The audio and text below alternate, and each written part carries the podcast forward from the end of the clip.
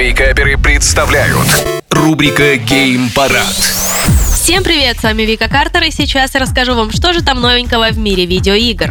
Первыми изображениями портативной консоли под названием Logitech G Gaming Handheld поделился блогер Эван Блас. Судя по кадрам, эта консоль будет внешне напоминать Nintendo Switch с основными кнопками и стиками по бокам, а также бамперами и крюками на задней части. Но самое важное, что это консоль для облачного гейминга. Официально устройство пока не показали, но его релиз планируют уже до конца 2022 года.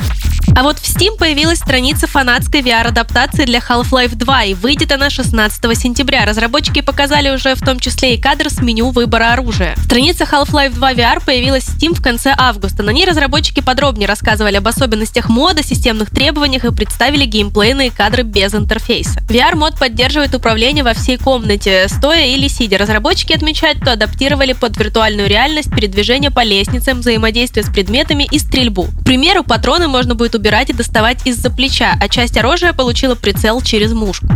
И на улице у консольщиков тоже небольшой праздник, ведь Sony наконец-то интегрирует Discord на PlayStation в ближайшие месяцы. Приложение должно появиться на консолях в обновлении 7.0. О том, что полная интеграция Discord на консоли PlayStation завершится в ближайшие месяцы, сообщили источники инсайдера Тома Хендерсона, в том числе и тот, кто первым раскрыл подробности о контроллере DualSense Edge. Летом 2022 года Sony и Discord начали тестировать Discord на консолях, и разработка самого приложения движется очень хорошо, как подчеркнул инсайдер.